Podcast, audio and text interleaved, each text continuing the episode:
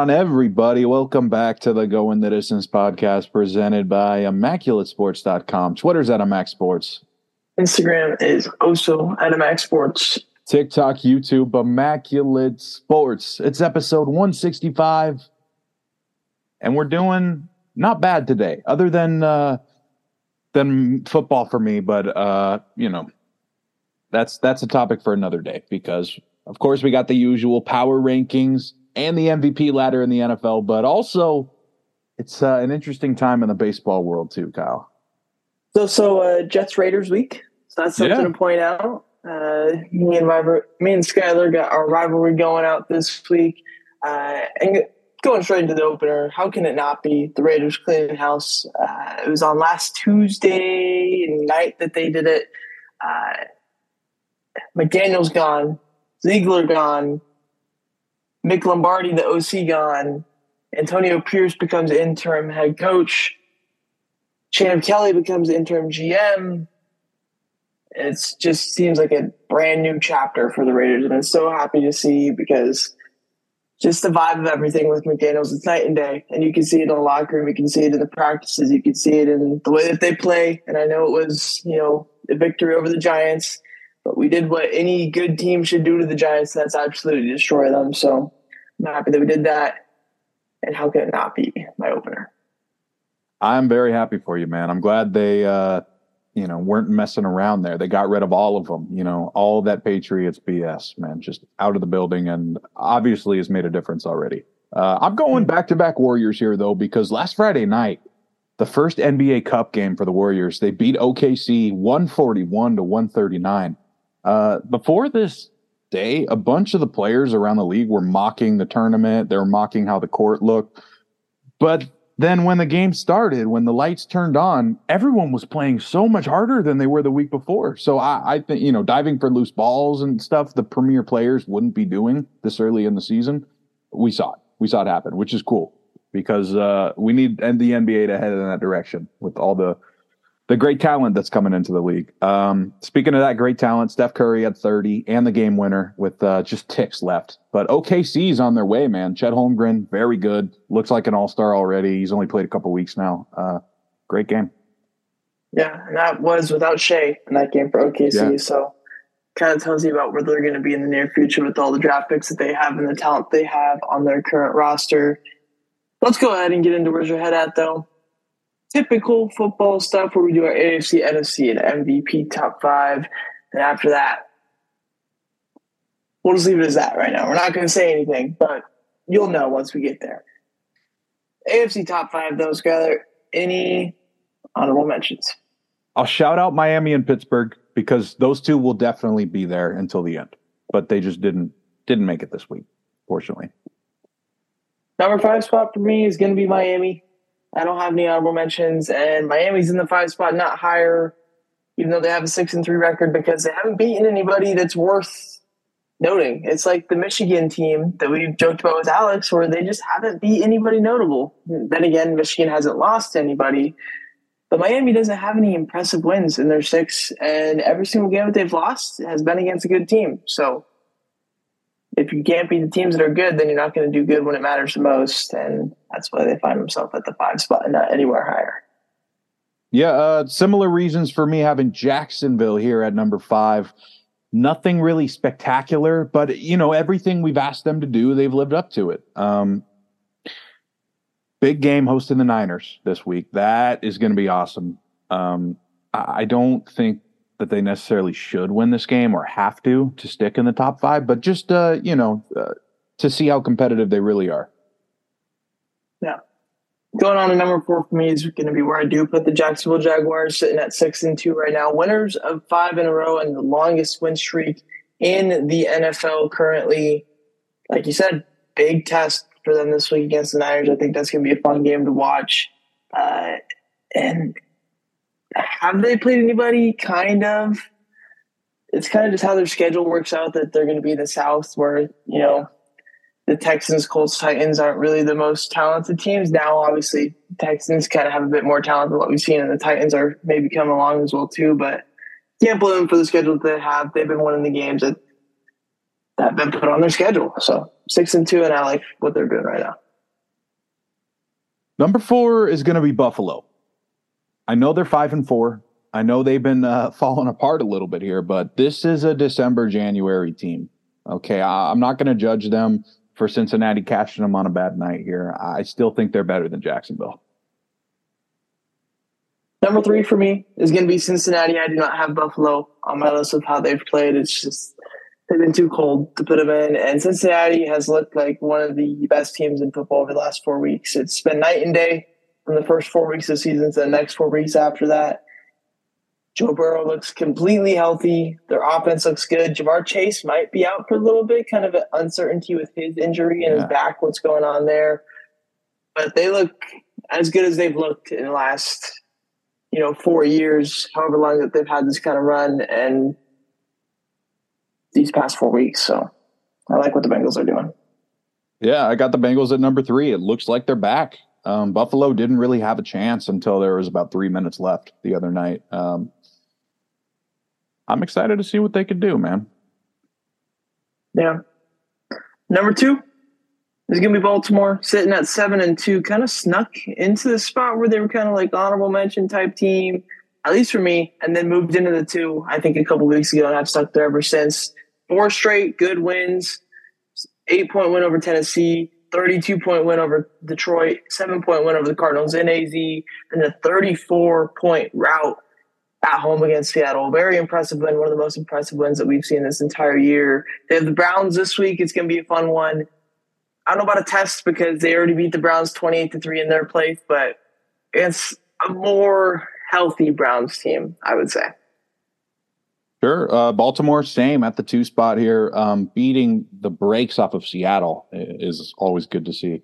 Uh, the division, I think, is still open but they have some of the more dominant wins in the NFL so far this year. So I think it's it's safe to give them a spot here at number two.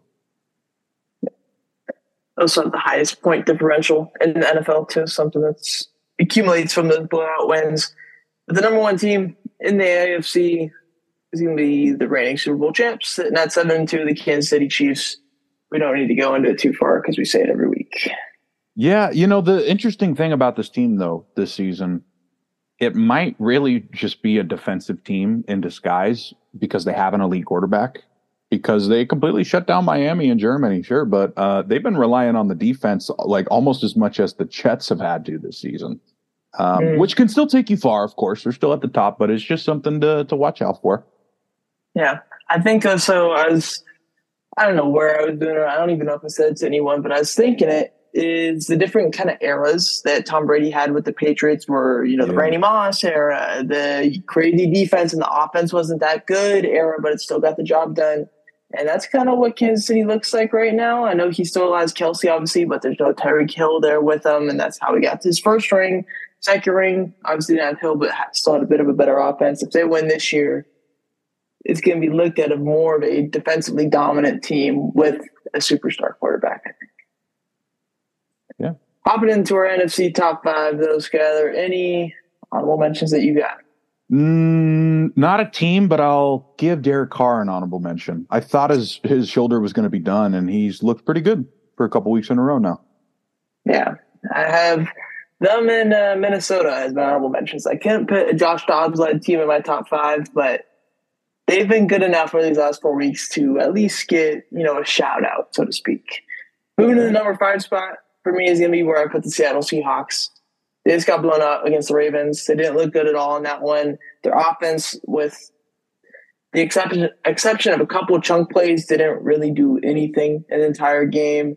They now have a stretch of a, couple games that they can win Commanders and Rams to kind of stack their record up and get back up to seven and three. But the division is going to be tough unless you at least take one from the Niners or sweep them later on in the season. Also got Seattle here at the five spot. They've obviously gotten better this season. Most of us had them in the playoffs, but you know we we see this against Baltimore. Um, Geno Smith's not going to take them to the promised land. It's not going to happen. Won't happen ever. So they can't be higher than five anymore. I've decided. Number four for me is going to be where I put the Dallas Cowboys, sitting at five and three. Just lost a close one in Philly. I think that's kind of uh, obviously, you want to win that game, but losing close isn't the worst thing that can happen. Obviously, you can get blown out in that game and kind of demoralize everything. Have a stretch of winning games now with the Giants, Panthers, Commanders, three games that should be winnable uh, to help boost their schedule and record eight and three. Cowboys not in a bad spot, even though they're probably not going to win the division. Yeah, we're on the same page here with Dallas at the four spot, five and three. You can't really move them up any higher after a loss, even though it was a good one. And that stretch coming up is going to be pretty easy for them. Yeah.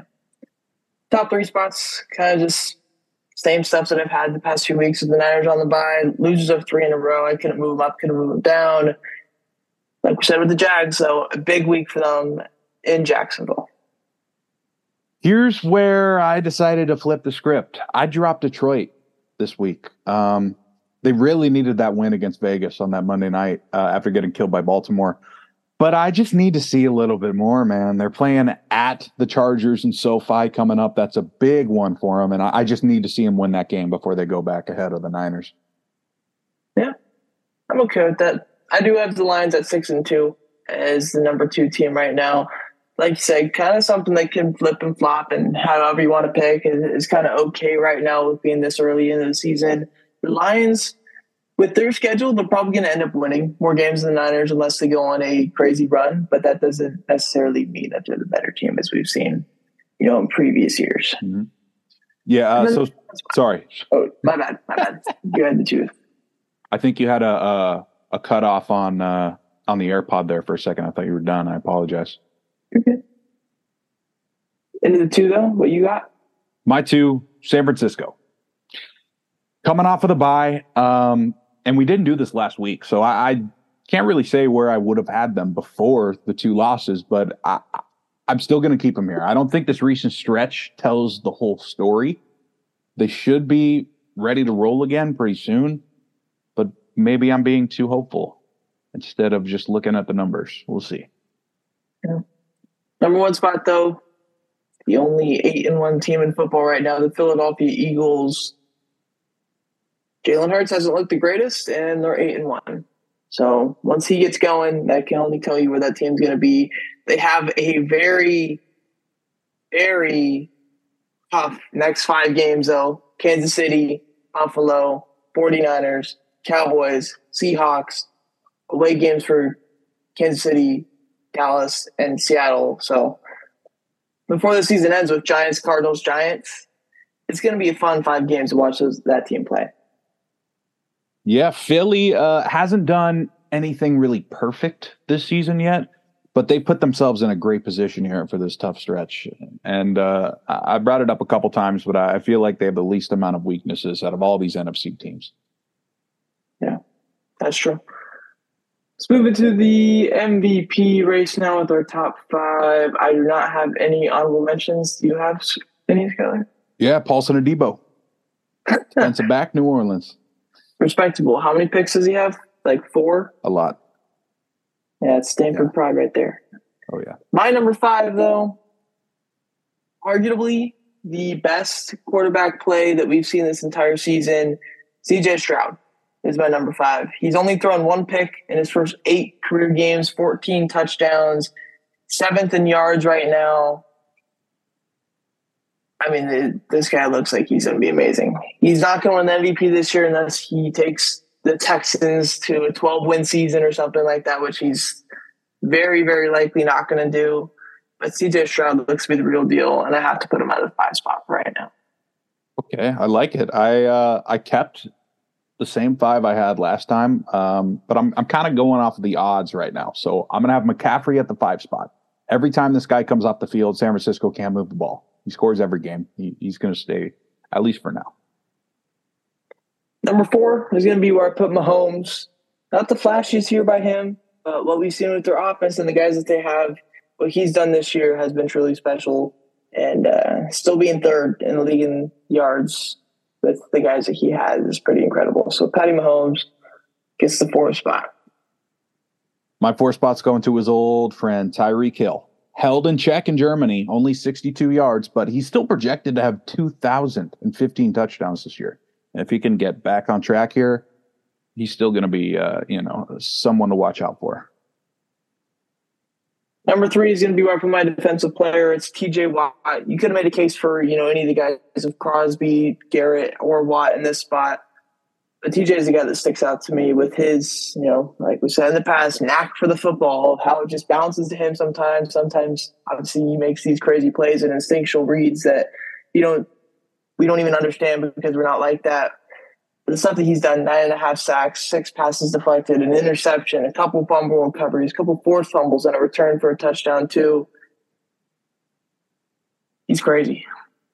Yeah, also got TJ Watt at the three spot. Uh, very similar to what we've been talking about here. Another sack and a big defensive win against Tennessee on Thursday, a game they probably shouldn't have won without him. Um, he is very good. Yeah, it's true. Number two spot is going to be our put CMC. Still leads the league in rushing despite the bye week last week. Nine touchdowns, a second in the NFL to Raheem Mostert like you said, when he's in, they score. When he's not in, they struggle to do that. So give me CMC at two. I got the quarterbacks at the top two here. Number two, Patrick Mahomes. Two average games in a row will knock him down from the top spot, but I'm sure he's going to finish in the top two here no matter what happens. So I guess out of respect, I'm keeping him up here. Number one for me, my MVP through week nine is going to be Tyreek Hill. I know he had a rough week last week in Germany, I almost said in Kansas City, uh, in Frankfurt. But it was really his first bad game of the year, or it wasn't even like a terrible game. He had what, like six for 44 or something like that. He didn't get shut out. Yeah, eight for 62. Something like that. Yeah. yeah. He didn't have the crazy state, but it's not like he got one catch for 14 yards or something like that. So Tyreek still remains at the top spot. He's still on pace for 2,000 yards, I believe. So give me Reek as the number one guy. To kick off the second half of the season, my MVP right now at the top is Lamar Jackson. It's the most efficient quarterback season since Steve Young, and he's not throwing to Jerry Rice. He completed 80% of his passes in another big win last week, a domination. Right now, I, I don't think you can compare him to the other quarterbacks just based off of what he's got to work with. Surprised he didn't throw Geno Stone in there for his uh, six interceptions that leads football right now. Yep, that's his best uh, running mate right now for the award. Yeah, and the eight different running backs that the Ravens use. Yeah. We're going ahead and get into my favorite part of the episode where we have 32 of MLB's most top free agents going into the 2024 free agency that I believe has technically already started. We haven't seen any signings yet, uh, but I believe it started yesterday where teams could sign with people. Uh, just, you know how MLB free agency goes. It takes a while for people actually to end up signing.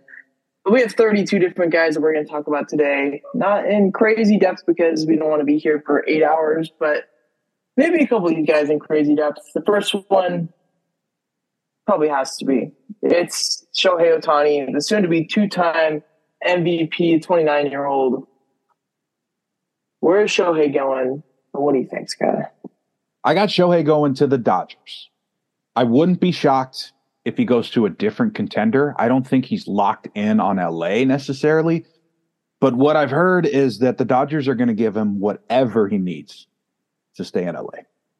I have a few things to take into account before I get into Shohei's play on the field specifically and, and what he's going to bring to a team by signing him. You know, you're going to get the brand that comes with him. He's the most popular baseball player in the world right now. And one of the most popular, you know, known baseball players that we've seen ever exist. And the brand that he's going to bring with him, the viewers that he's going to bring to your team, the merchandise sales that he's going to bring to your team, his value goes beyond his contract and what you're going to be able to give him. Uh, and also, there's going to be players that want to play with him. There's going to be people that are going to sign discount deals to go to whatever city that he ends up in because they know playing with him gives them a greater chance to win a World Series. Uh, and also, kind of, I don't know if you want to point this as a negative, not for Shohei, but for the team is I think you're going to end up getting a contract that's like Miguel Cabrera's, where you're going to have to pay him for, you know, 11, 12, 13 years maybe. In those last few years, you might not even have him on your team where he's going to absolutely suck and be 42 years old. Obviously, not playing both ways at that point. But he's just not going to have the same impact on the field. It might even be like a negative WAR player, but you're paying for those years that are right now, that are the next few years that are going to really help you get a World Series uh, because the impact that he has is not really something that can be, you can't just give him 80 for five years. Yeah. 80 million for five years a piece or something like that. So what I did, I had the Dodgers giving him 11 years for 600 million. Uh, and he gets just over half of a billion. So Shohei gets his payday and stays in the Southern California region because Anaheim is not Los Angeles. the next one, also from Japan, hasn't played in the MLB. That's Yoshinobu Yamamoto, 25 year old. He posted a 1 2 1 ERA in Japan this year. He's at elite stuff. Where do you think this guy goes, Skyler? I got Yamamoto going to the Yankees here. Again, it, has been a very popular pick in the media so far, but the pitching is such a mess. All of New York sports are such a mess that um, I, I could see a five, six, seven even year deal a little bigger than he would get from other teams with, you know, an unproven arm, of course, is, is not going to get paid as much. Um, and uh, again, a, a similar situation here where, you know, a couple more years on the deal will decide for Yamamoto where he's going to go. Yeah, I think there's uh, the two New York teams really stand out to me for this. Uh, as I said for the Yankees when we did their R team grades a couple weeks ago, this was going to be a great offseason for them to really flex their muscles and show hey, we are the Yankees and we can pay whatever the fuck we want to to go get a guy. And I think he's they're going to go ahead and do that to uh, Steve Cohen and kind of show up the Mets and give him seven years, 175 million to come and play for the Yankees. It's a little bit higher than what he's projected to get right now. But I don't think the Steinbrenners, Cashman, Boone, none of those guys are going to care when this guy's going to be helping them get to October uh, in the coming years. Glad we're on the same page. Next guy up, Marcus Stroman. I got Marcus Stroman going to the Twins. Uh, they could be losing Sonny Gray. He's in the open market. It's a quick, easy fix. Don't have to think about it too hard. And they were good in the playoffs. They're obviously going to want to contend again. Yeah, Marcus Stroman. He's 32 years old, two-time All-Star. He had a decent year with the Cubs this year, posting a 3.95 ERA in 136 innings. Better in the first half than he was in the second half. I have Stroman being the first guy that says, "Hey, I want to go play with Shohei." He goes to the Dodgers, three years, sixty million dollars, twenty apiece, uh, and helps shore up that rotation in LA that has been wasn't as deep as what we expected to be this year or this past year, and especially now with no, you know, Julio Urias.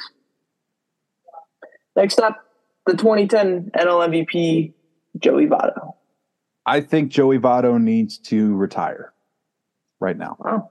I, I don't think he should go anywhere. I do have Miami just in case, just because that's a team that's uh, their offense is is so I guess disastrous right now. They don't care who it is. They just need a body who can get on base. You know, you can do that. I have Joey Votto still playing another year. It's not going to be a big deal. Only one year for four million.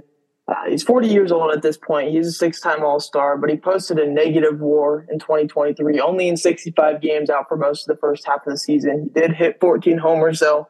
That and the walks are kind of the one thing, one or two things that's really, you know, gives him MLB value. I just see a perfect scenario for him to go to Toronto and end out his year or end out his career as a Canadian, same way that it's been his entire life. And, uh, so one year, $4 million to go to the Blue Jays. Sure. Next up, another veteran, Hyun-Jin Ryu, who's 36 years old, won the ERA title in 2019. Where do you think he goes?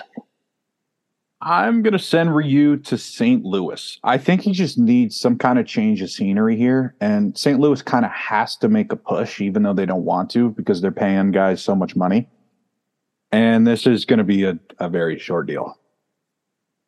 Yeah, I, I Ryu's not the flashiest guy. He's never been in his entire career, but he's always been a guy who gets guys out. And you know, he's not going to throw 95. He's not going to give you anything crazy on the mound with like 20 Ks or something like that. But he's going to get the job done. I have him going to Tampa Bay, one year, 12 million. I think he's a guy who not going to give you 200 innings. Nobody's really going to give you 200 innings, but he makes 20 to 25 starts, gives you 130 innings. I think that's a good job for Tampa Bay, and that's exactly what they would be looking for to get a bit more consistency in the rotation next year. Next up, he's got a long resume. He's got a 35 year old MVP, three time Cy Young, 10 time All Star, and 2020 World Series champ. That's Clayton Kershaw. Kershaw's going to stick around with the Dodgers. Uh, I think Shohei could help this decision too. Their pitching has been in, in shambles as well as some other teams recently with injuries and off the field issues that we won't get into. But if he hasn't gone to Texas already, it, I, I, don't think it's going to happen. So we'll, we'll keep him in LA. Yeah. Something else to point out with Kershaw is that he's not going to be back until mid 2024 with his shoulder surgery that he got a couple days ago. Last year, he was in this exact same situation, obviously without the injury. He signed a one year, 20 year deal or $20 million deal to go back to LA. This year, I think it's very similar. I gave him one for 18 to go back to the Dodgers. Next up is another Dodger, former Dodger, that is. That's Joc Pederson. I think Joc should stay in San Francisco. Uh, another short deal with possibly a one year opt out uh, because they can't lose the only power hitter they have right now. I'm again, I, I don't think the Giants get uh, shut out in free agency, but I, I think they're hoping for a little more than they're going to have available. Yeah. Joc Pederson is an is an interesting guy because he's a guy that you know has the ability to go to like twenty to twenty five different teams based off of what he wants because there's a whole bunch of teams that need guys that are plus left-handed hitters in the outfield I'm going with Arizona. He stays on the West Coast, 31 year old guy, two time All Star, two time World Series champ, going to a team that just went to the World Series. Kind of takes that Tommy Pham, Lourdes Gurriel role, and he plays well in it. So give me Joc two for 34 in Arizona. Next up, Liam Hendriks, the Aussie. So I have Liam Hendriks going to Arizona. I, I believe he's also injured right now. Yeah, coming off Tommy John. So this could be a situation where you you know you don't have to make a switch at closer right away. Obviously, Paul Sewald is is a good player, um, but but something for the playoffs. Uh, I think this could be the perfect push here for Arizona's bullpen, and let's get Liam back with a contender. It's always fun watching him pitch in, in close games. Yeah, Hendriks is an interesting free agent. I think the projection for a lot of the money that he's going to get is around five to eight million dollars this year. He's 34 years old, so he's not you know the youngest guy. Obviously, just went through everything that he did with uh, cancer, and now he's going into Tommy John and had that surgery a couple years ago, or not a couple years, ago, a couple months ago. He only threw five innings this last year, so it's going to be really tough to really gauge, you know, how good he's going to be in the future. And of course, it's unfortunate that it's gotten to this because uh, he's a guy who deserves the world and is really, really yeah. good when he's healthy. I have him staying in Chicago, but with the Cubs, kind of more of a culture type guy. I think yeah. that's something that could really fit there. So I give him two years, $10 million, not a crazy flashy deal, uh, but he'll be 36 when that deal's up. And I think at that point, might be point, might be time to call it. Next up, guy's going to get paid a ton. That's Cody Bellinger. I got Bellinger leaving. He's going to the Yankees. The Yankees love their lefties. Uh, you know, despite the rumors of they want to settle for Kiermaier, that they come on, they got to know that that's ridiculous. They can't do that. So go get somebody. And Bellinger should be perfect for Yankee Stadium. Belly's an interesting guy because there's a few di- different directions that it can go. I saw a deal where he gets 12 years, like 260 million to go play in New York. I don't think that's how it's going to go. I think he stays in Chicago with the Cubs. I gave him eight for 170. He's an MVP, two time All Star. This guy, I feel like it's more of a sure thing with him staying in Chicago, uh, that production that you're going to get than it is anywhere else. Because uh, he's been a guy who this year obviously performed a lot better, but his hard hit rates and stuff like that really weren't too impressive for what would what his numbers were peripheral wise. So I think he stays at Chicago. Next up, Justin Turner. If I'm Boston, I'm going to try to keep this guy as uh, as hard as I can, but I, I don't think it's going to play out that way. I have Justin Turner going to the Marlins. They can't ask any more questions about who's available, who's interested, who can we trade for. It's it's getting too late. You know, the GM's already been fired, and uh, I, I know it was with off the field stuff, but they they can't care how old he is. He had a great year in Boston. They just got to get guys in the building before this you know this era of cheap pitching and uh, and contact runs out. Yeah, Justin Turner is a guy who is really good, and he posted a career high in RBIs in 2023. And I know that's not a like a stat that's really prevalent in today's game, but to post a career high when you're 38 years old is something else. And Justin Turner is a guy who has made a living from his second half of his career uh, and I think he's going to get another decently sized contract. It's going to go to Arizona, two years, thirty million, upgrade for Longo. I assume that he's leaving, uh, and Justin Turner would fill in and kind of be an upgrade to that spot. And again, another good guy to help lead those young guys in, in Arizona. The guy who's been in the World Series and won in the past. Next up is Eduardo Rodriguez. I got Erod going back to Boston. Uh, he doesn't want to go to the West Coast with his family uh, and his health issues. So, uh, you know, that seems close enough to East Coast, right? He's from Miami. Um, go back to Boston. Sometimes money speaks, and you got to go to the West Coast, Skyler. I gave had the Padres giving them four for eighty million dollars. Uh, it's thirty years old, posted his best season of his career last year. San Diego is a guy or a team that likes to capitalize on dudes who just had their career years and give them a ton of money. And that I think that's exactly what happens here. Next up, Haterade, five-time All-Star, three-time League of the Year, likely fourth coming this year.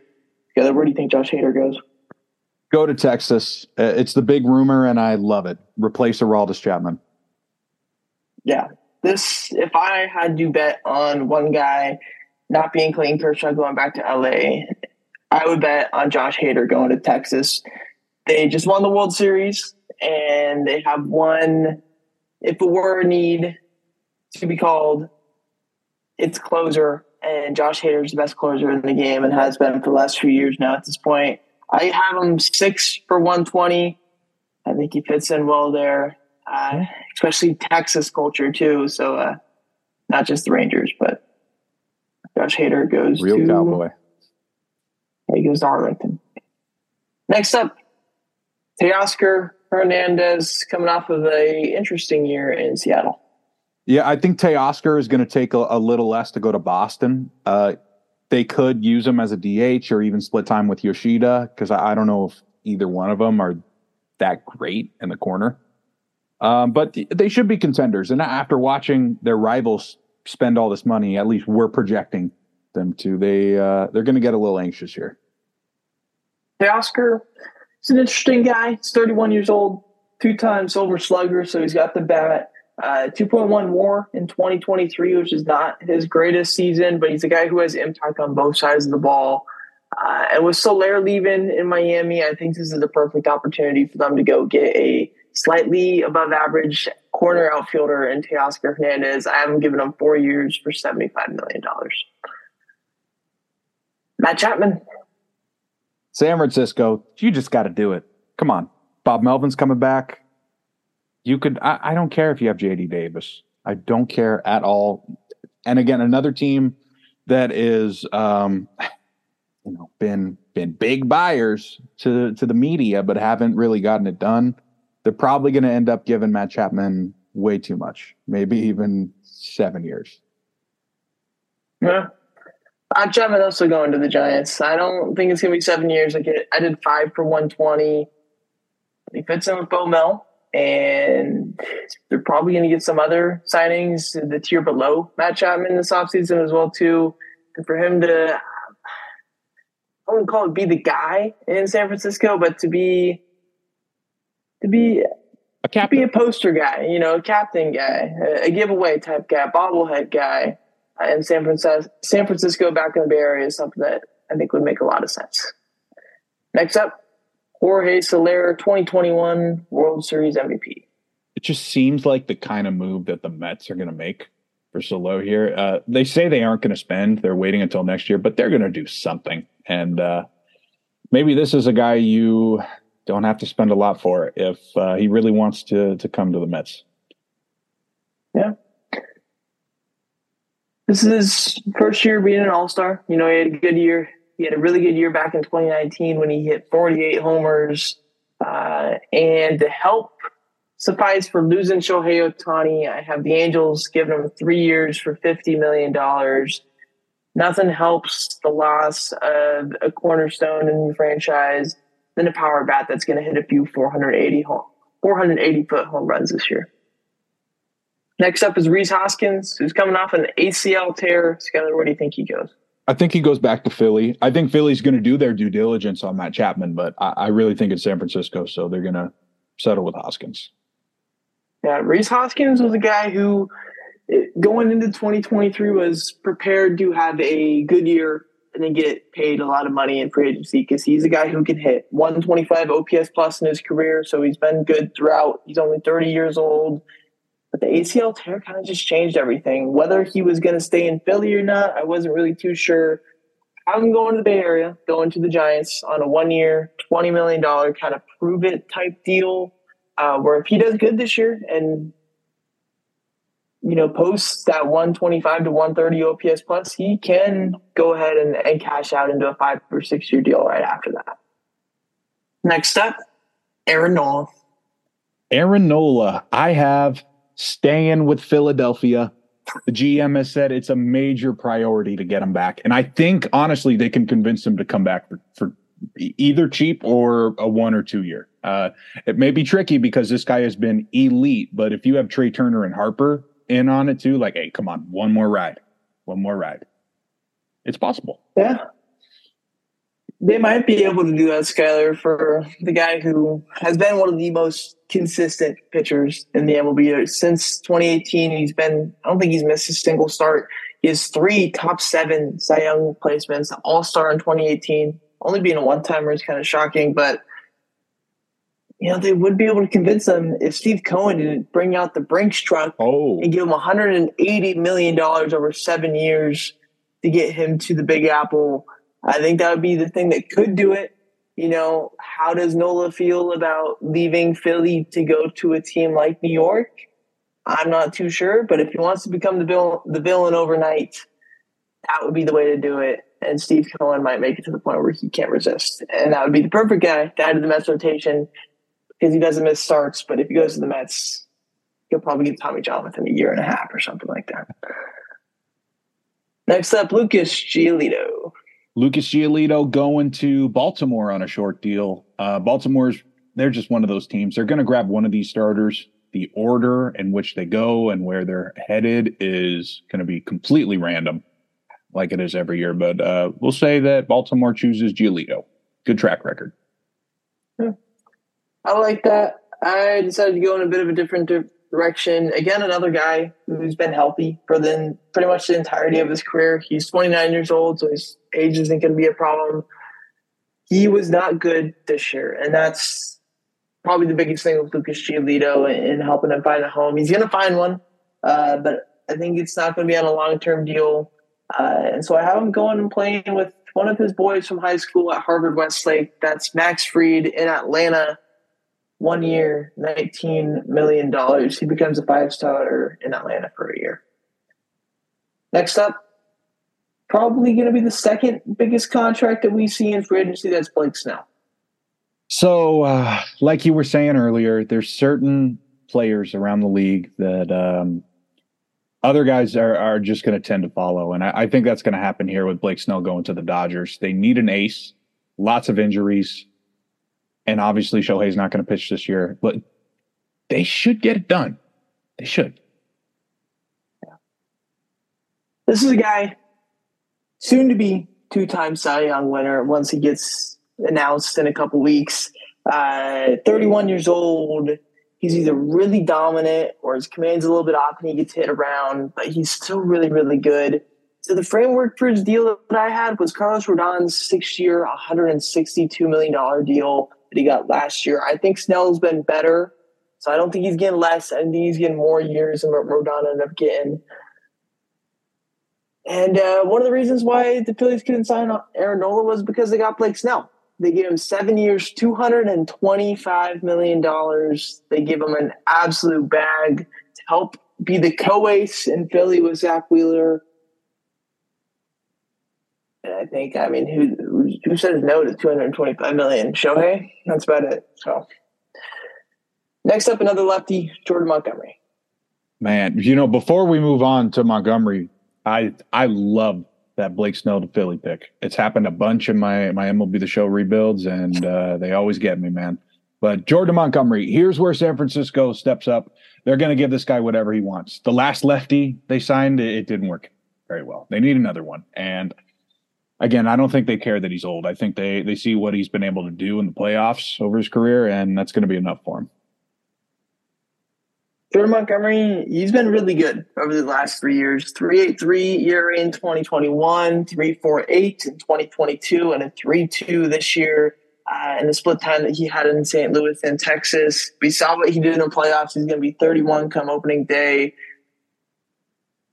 So I think San Diego just throws him a bag because yeah, why not? I, I had five for 130, so just around that $25 million a year mark. I think it ended up being 26. do the math there. Uh, but I think that works for Montgomery. Let's go to California, pitch on the West Coast, something he hasn't quite done yet in his career. Get a lot of money from a team who's trying to get back in the pennant race this year. Next up, uh, Luis Severino. Severino, I have going to the Brewers. Um, I, I, think they're going to take a shot on somebody because they have so many injuries in the the starting pitching room. Again, like so many of the other teams going for these pitchers are. And Severino's obviously near the bottom of that list, so Milwaukee's not going to have to pay him that much. Well, around 12 million is your projection, something like that, maybe. I had 13 million. Okay. What he gets. Yeah. Severino, I mean, he, he was good at some point in his career, but that was 2017, 2018. He was terrible in 2023, but he's going to get paid in the way that I think Jack Flaherty's going to get paid. I think he's well Severino. I don't think he's getting a multi-year deal. I think Flaherty does, but Severino is getting paid with the hope that he can return to that form that he was a couple years ago, or more than a couple years ago. Now at this point, uh, so I think he gets one for thirteen. Uh, going to Pittsburgh is a spot that kind of could use the potential of Luis Severino they're not going to be, you know, competing in the division most likely unless they completely turn around the rebuild uh, that hasn't looked the greatest of this past year. But Severino could be a guy that maybe they flip at the trade deadline, if or if things go well, they could keep throughout the entire year. Next up, JD Martinez. I got JD Martinez going to the Angels. Uh, I think they say fuck it, he could still play, and we need to put some uh, you know bodies in the seats this season. Even though they have Mike Trout, it's just going to be a little different without Shohei. Yeah. JD Martinez, he posted his best season since 2019 this year. And that's saying something because JD Martinez has had some really good years in his career. I think he stays in the same spot that it was this year. I, am staying in LA with the Dodgers. Two years, 30 million. So it gets them about as much longevity that you can have for a 36 year old and he gets to hit in a great lineup with Shohei Ohtani and Mookie Betts and Freddie Freeman. Next up, Frankie Montas. I got Montas going to the Tigers. Uh, a couple guys leaving from Detroit in our simulation here, and they got nothing to lose. Go get some more arms. Yeah. Uh, Frankie Montas is an interesting one. He was pretty much out all of 2023 except for the inning that he threw in the last day of the season that was a good moral story, but it doesn't really do much for me right now except for showing that he should be ready come 2024 spring training. He's only 30 years old. I think that works out well for him. He's not going to get a long term deal from anybody. I think Houston steps up and gives him one for 12. Uh, again, kind of like one of those prove it deals. Or if you do good this year, he could be in line for, you know, probably a four or five year deal uh, in the coming off season. Next up, Adam Duvall.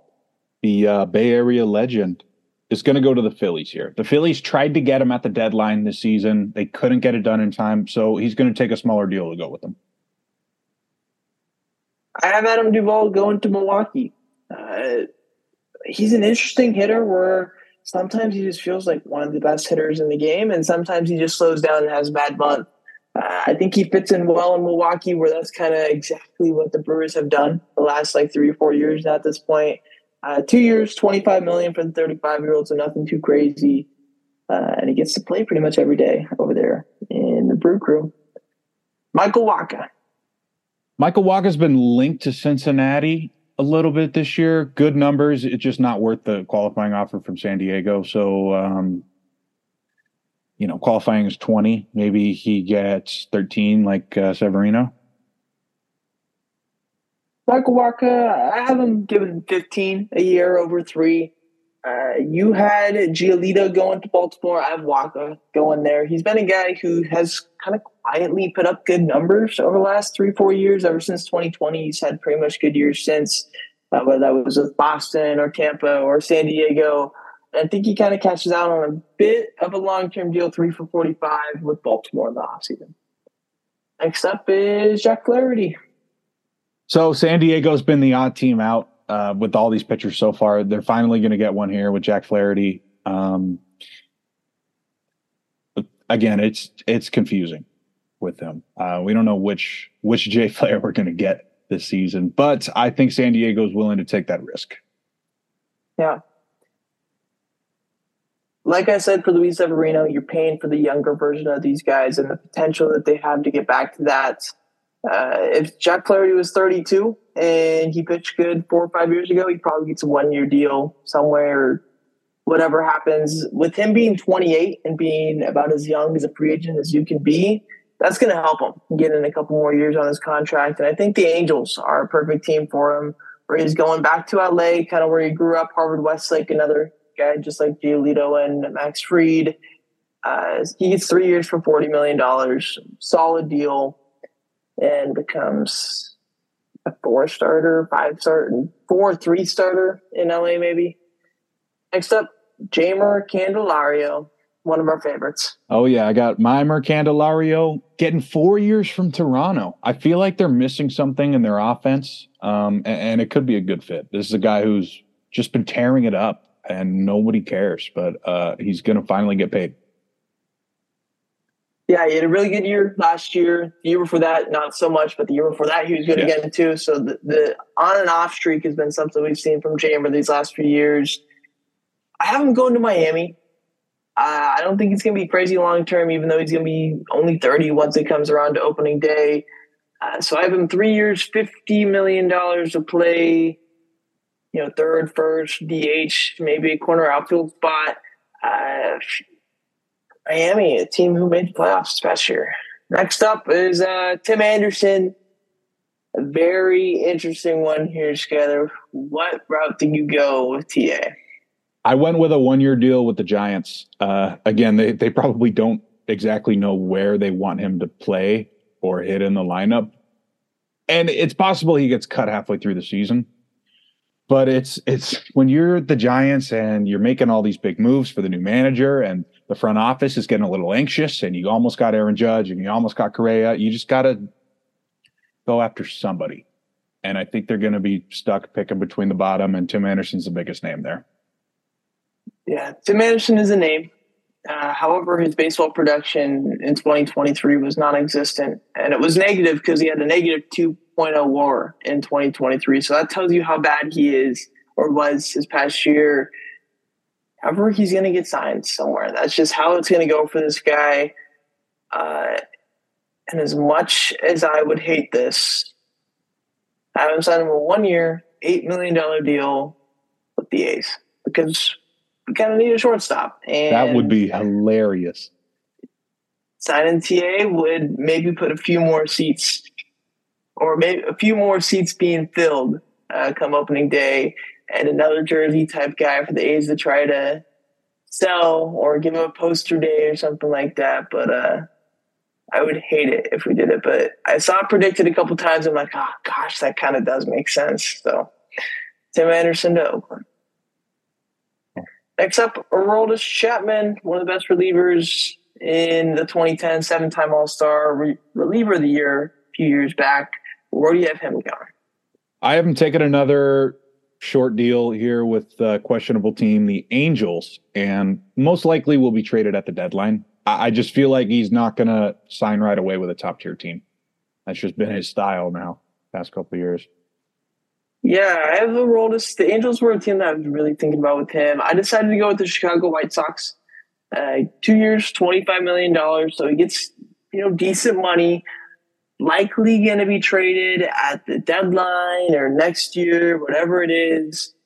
Uh, he's just trying to get his immaculate grid numbers up now at this point. That's, that's what it's been. And Aroldis, you know, gets paid from a team that kind of needs a closer. Next up, Lourdes Gurriel Jr. Where do you have him going? I have him going to Seattle actually here. I thought about this one for a while. I talked to my uh, Mariners consultant, Dilly. He didn't like it, but I'm still sticking with him. You have cash. Teoscar's gone. You got to put somebody in that spot. And I think it just ends up being Lourdes Gurriel here. Yeah, he's a, he's an interesting one where he first time All Star this year, even though it's probably not his best year. I think he's a bit better in 2021 but he plays good defense. He has some interesting, you know, offensive ability. This switch between left and right-handed pitchers on how he does against them is pretty interesting. But he's going to find a job, and I think it's three for forty-five. And with Eddie Rosario being gone in Atlanta, I think he goes in and fills that role and takes that that left field spot, an occasional, you know, spot start at third base or first base, whatever it is, uh, and, and, plays that role over there in Atlanta rather than having to be like a Nicky Lopez or Kevin Pillar type guy. Two more. This one's this one's fun, Skyler. I like yeah. this guy a lot. Jung Hoo Lee, 25 years old, was going to get paid maybe a bit more this year. However, he broke his ankle in July. Uh, one of the best contact hitters in the KBO. Doesn't have a ton of power, but he hit 21 homers in 2022, and that's kind of been the oh shit, maybe this guy can really translate it over to the MLB overseas. Where do you think Jung Hoo Lee goes? I have him going to San Diego. It's a buying team on the West Coast. By the time he's ready to go, they may be looking to trade their superstar outfielder Juan Soto. And I don't even have a contract prediction. I just wanted to hear yours because I have no idea how I would scale it now. I have him also going to the West Coast. I have him five for 70 is what I have. I saw some projections as low as 10 per year. However, I think that's pretty shittily projected based off of what I've seen from him and his numbers over in Korea. Maybe it's because of the ankle and it's something I don't know. And these guys did a bit more research than I did. But five for 70, I have him going to the Giants. Uh, he's a guy who can kind of play all three outfield spots. We'll see how how much it affects his mobility with the broken ankle. He's a guy who has a good amount of speed too. If the power's there and he comes back to being the player that he was before the injury, this is going to be a huge signing for the Giants. This is gonna, a guy who has all star potential and can really, you know, help this top of your lineup for the Giants. And If he becomes that, that's amazing. If he doesn't, I don't know what would be a good comp from, like an Ender Inciarte type guy. Uh, and even at that, you know, Ender Inciarte was good for a couple years. Yeah, that. It's better than but, what they uh, got. Yeah, I think I like Jung Hoo Lee a lot. If he's good, I think it's worth the risk to take for paying him. Last one, one of our favorites, Sonny Gray. I get a good payday. He's 34 years 34 years old today, actually. So shout out Sonny Gray and happy birthday to him. Yeah. Two time top three Cy Young finisher once in 2015 and once again this year. So an eight year difference in that. Skyler, where do you think the three time All Star goes? I have Sonny swapping positions here with Marcus Stroman. He's going to go to the Cubs. They're prioritizing starting pitchers. They only have four right now on the uh, on the big league roster, and they haven't gotten anyone yet. So perfect situation. It ends up flipping Stroman with Sonny Gray, and uh, could actually happen in real life. Yeah, I have Sonny Gray going to Texas and pitching for the Rangers, the World Series champions. Jordan Montgomery's gone. they didn't really get anyone else, and so Sonny Gray comes in and fills the role that would be needed. Uh, three years for sixty-five million dollars for the bet. Uh, he's got throws a good amount of innings. Not going to you know overpower you with anything crazy, but the way that he makes the ball move is insane. So Sonny gets a good deal over in Texas. I think it works out well for for everybody in that. So that's our uh, 32 different free agents that we had. I know there's maybe a few guys that were better than a few of the guys that we didn't talk about. I know we didn't do Jordan Hicks. I know we didn't do Mitch Garver. Uh, so I'm sorry for not doing those. We didn't do Tony Kemp for ages. Tony Kemp's another that we didn't do. Uh, we'll see how these 32 free agent predictions go. It's always fun to do these. We do them for pretty much every sport. Maybe not basketball because of how crazy and how stupid free agency is for them. But since the second half. yeah. And get into Skyler's big halftime show here. Yeah. So we're kicking off halftime with the first official podcast mock draft of the year. Kyle hasn't heard this yet. I kept it away from him on purpose. I'm sending it around to get some feedback. But let's just get right into it. We'll, we'll talk about the top 10 here. Um, the number one pick as of right now, it's Arizona. It's the Cardinals. But Kyler Murray is coming back. I have a feeling they're going to stick with him. So I have the Giants trading up. Danny Dimes, he's done dirty, but the ACL tear is going to make this decision a lot easier for him. They got to move on. Number two, you're not going to like it, but the Chicago Bears will be looking to trade down, and they're going to do it with a team that they know is not going to steal a player for him from them here, like Marvin Harrison Jr. So I have the Broncos coming up for a quarterback, Drake Maye. Peyton and Russ clearly don't get along. I think that one of these um, teams picking around 12 is going to have to trade up for somebody because otherwise they're they're going to be left out. There's no one in free agency. Number three, though, the Bears are going to take Marvin Harrison Jr. Like I was saying, if they're trading down here, they they got to make sure no one's taking this guy because this is their guy. He's probably the best player in the entire class. They just extended Montez Sweat, so you don't need to take an edge rusher here. Big help for Justin Fields. Number four, Arizona. They trade back from one. Seems like they're sticking with Kyler so far. So I have them trading back and taking best player available, Brock Bowers. Number five, the Patriots. Mac Jones doesn't seem like the problem. It's a very unpatriot like pick from them here. But I think the right pick is Olu Fashanu, left tackle Penn State. Number six, the Rams. Again, it's it's a lot harder to find a good tackle over a, an edge player. So I have them taking Taliese Fuaga. He's a right tackle from Oregon State. Um, ridiculous athlete. I think he's six six too. He's going to fly down the boards if you haven't heard of him yet. Uh, number seven, another tackle. The Packers are going to take their Bakhtiari replacement and Joe Alt from Notre Dame. Number eight, Tampa Bay Buccaneers. They got to take a shot in a playmaker before everyone gets fired. So Michael Penix Jr., the quarterback from Washington. Number nine, the pick that Dallas traded, sorry, Chicago traded back. It's now number nine, Dallas Turner, edge rusher from Alabama. Eberflus won't be able to help himself, man. He's going to take one of these edge rushers. Uh, and number 10, a boring pick, but let's get Will Levis some protection, Tennessee. Amarius Mims, athletic tackle from Georgia. Uh, I know there's probably a couple more you want to hear, so we'll go through some notables. At number 12, uh, it's the Falcons. Arthur Smith just benched Desmond Ridder. I haven't taken Bo Nix from Oregon. Bo Nix is really good on third down. It's possible that even though he's not the highest ranked quarterback on this list, that he could be perfect for their scheme. And uh, you know they don't care about that. They they've been benching Bijan Robinson this year. Um, mm. Fifteen, the Raiders. I have Kool Aid McKinstry slipping a little bit, so the Raiders go best player available. No, you okay. would like that. Yeah, I'd be cool with that.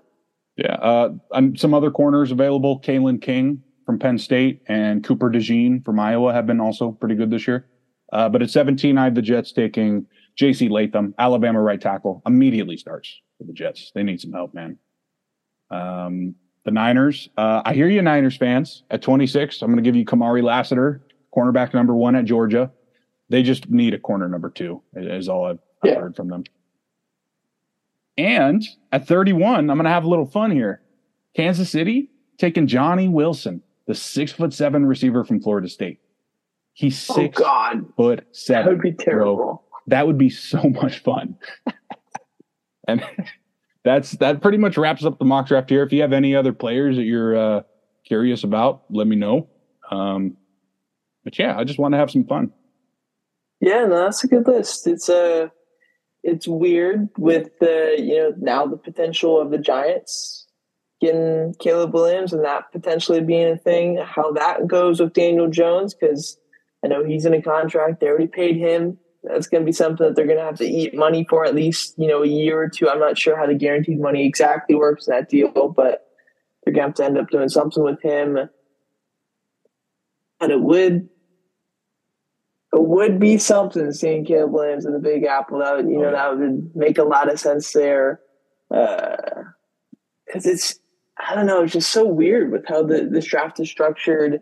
Uh, with the, you know, the, the teams that are likely going to get the number one pick, not exactly directly needing a quarterback. Yeah. Well, um, always good to talk about. Uh, I'm sure there will be many more of these to come throughout draft season, but we're not quite there yet. So uh, let's get into some games some of these dudes are going to be playing. The college football week 11 preview, three pretty good games I wanted to highlight here. We'll start off with number nine Ole Miss at number two Georgia. The Bulldogs have been perfect, 9 and 0 so far, but the Rebels put up 40 a game. This one should be pretty good. I, I still think the Bulldogs should take care of business, but you never know in the SEC, man. Next game here, we got the USC Trojans who have been struggling. They just fired their DC, Alex Grinch. It's kind of a disaster with Caleb Williams um, in the media. But I think he's going to be fine on the field. They're going at number six, Oregon. That's going to be tough. They're not going to win, but this is going to be an absolute shootout. Pac 12 after dark, I'll be watching 100%. And the last game, I guess we have to do it. Uh, number three, Michigan is, is going going to Penn State. They're number 10 it's a tough one on the road for Michigan, of course, but they're four and a half point favorites uh, against a team who recently shut down Ohio State, except for Marvin Harrison, who had 11, 162 in the game winning touchdown, but still should be a low scoring old Big Ten game, man. What? Oh, that's a 9, 9 a.m. game. Oh. Yeah. Oh, yeah. In Penn State. Wow to be a good one for sure. And that's what I got for now. You also got Washington, Utah, but we don't need to get too much into that. I think the Huskies got it at home. So let's move it on. Let's move on to our bets, lips, bold predictions, and let's get on out of here. Last week was a rough week for us. Only one that was right out of our four picks was my layup, and that was Cleveland minus eight versus Arizona ended up being a shutout victory for the Browns. Kind of saw that one coming, and so that's a good bet there. Let's go ahead. Ole Miss minus three versus TAMU. They pushed. And they pushed. So, fortunately, that's wrong for Skyler, but still maybe projected it exactly correct. Uh, this week, bold prediction or not bold prediction. This one's a layup. I got the Raiders my or plus one and a half versus the Jets. I got to do it together. All right. I don't know. We can talk you about can it. Take it how you want, together. But uh, we look good right now. The defense looks solid, and your guys' defense is good. I'll give you that. But a ten to seven win for the Raiders would would, would hit that. Yes, it would. Um, as of today, I have no confidence in the Jets anymore. When Zach Wilson's out there, even today, I mean, I, I, don't know if you've even seen it yet, but Robert Saleh was asked if he thought about moving to Trevor Siemian. And he's not, he says it's not up to him. Somebody else is telling him he has to play Zach Wilson. This is going to end poorly. Rodgers is not coming back. It's all bullshit. And we're going to have a terrible finish to the season. That's what I think. It's not coming back? You don't think Rodgers is coming back? At this point, I think they're going to tell him not to it's it's a weird spot in the AFC where you kind of have to go eleven and six yeah. to get in, and that is going to be ridiculously crazy to do for a lot of these teams. But should be a fun playoff race for all the teams that are making it. Bold yeah. predictions.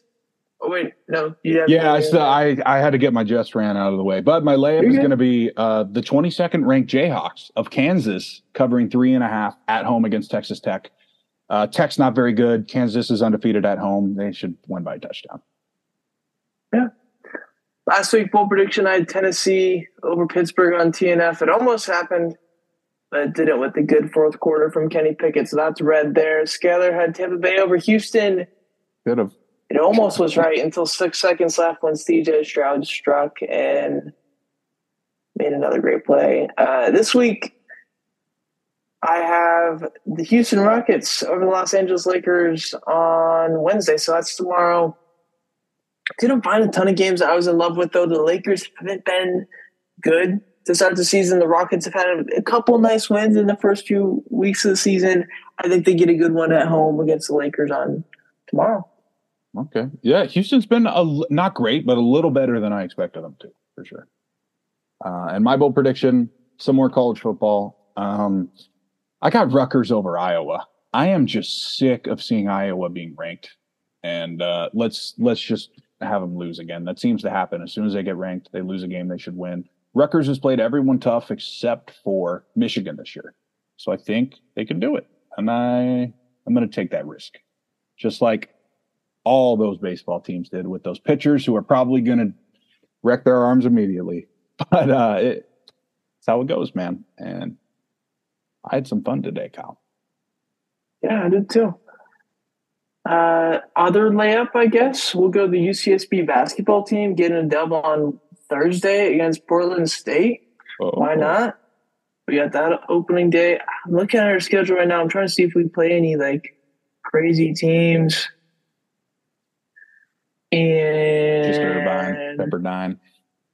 Yeah, I'm not seeing anything. UTEP, Texas okay. El Paso next week. Possible 15 seed. yeah, maybe. Uh, but that's going to do it for episode 165. Unless Skyler has anything else to say. I hope we don't get embarrassed too bad against the Raiders. That's all I'll say. That would be very sad for me. You're trying to use this reverse psychology right now, Miss Skyler. I am not kidding at all. I'm sick of this shit. I, I think it's going to be a total disaster because that's how it goes every single year. Okay. All right. Anyways, good luck. Yeah, same same to you, Skyler. Let's tie. That's gonna do it. We will. That would help nobody. that would literally help nobody. Next week, though, we will know what happened in the game between the Jets and the Raiders. We will probably have the beginning of moves being made in free agency for the MLB. We will have more news on basketball. We will have more games played in the NFL season to help us understand what the hell is going on in the NFC. And uh, I don't know, something else. Yeah, I mean, we, we should see some five starters and some power hitters get signed. I, I don't know uh, if we're going to see any more than that, though. Yeah, it's kind of a good year for that stuff and yeah. free agency, and that's about it. Well, yeah, uh, one sixty six next Tuesday nights. Go Jets. Go Raiders. Congratulations, man. Congratulations.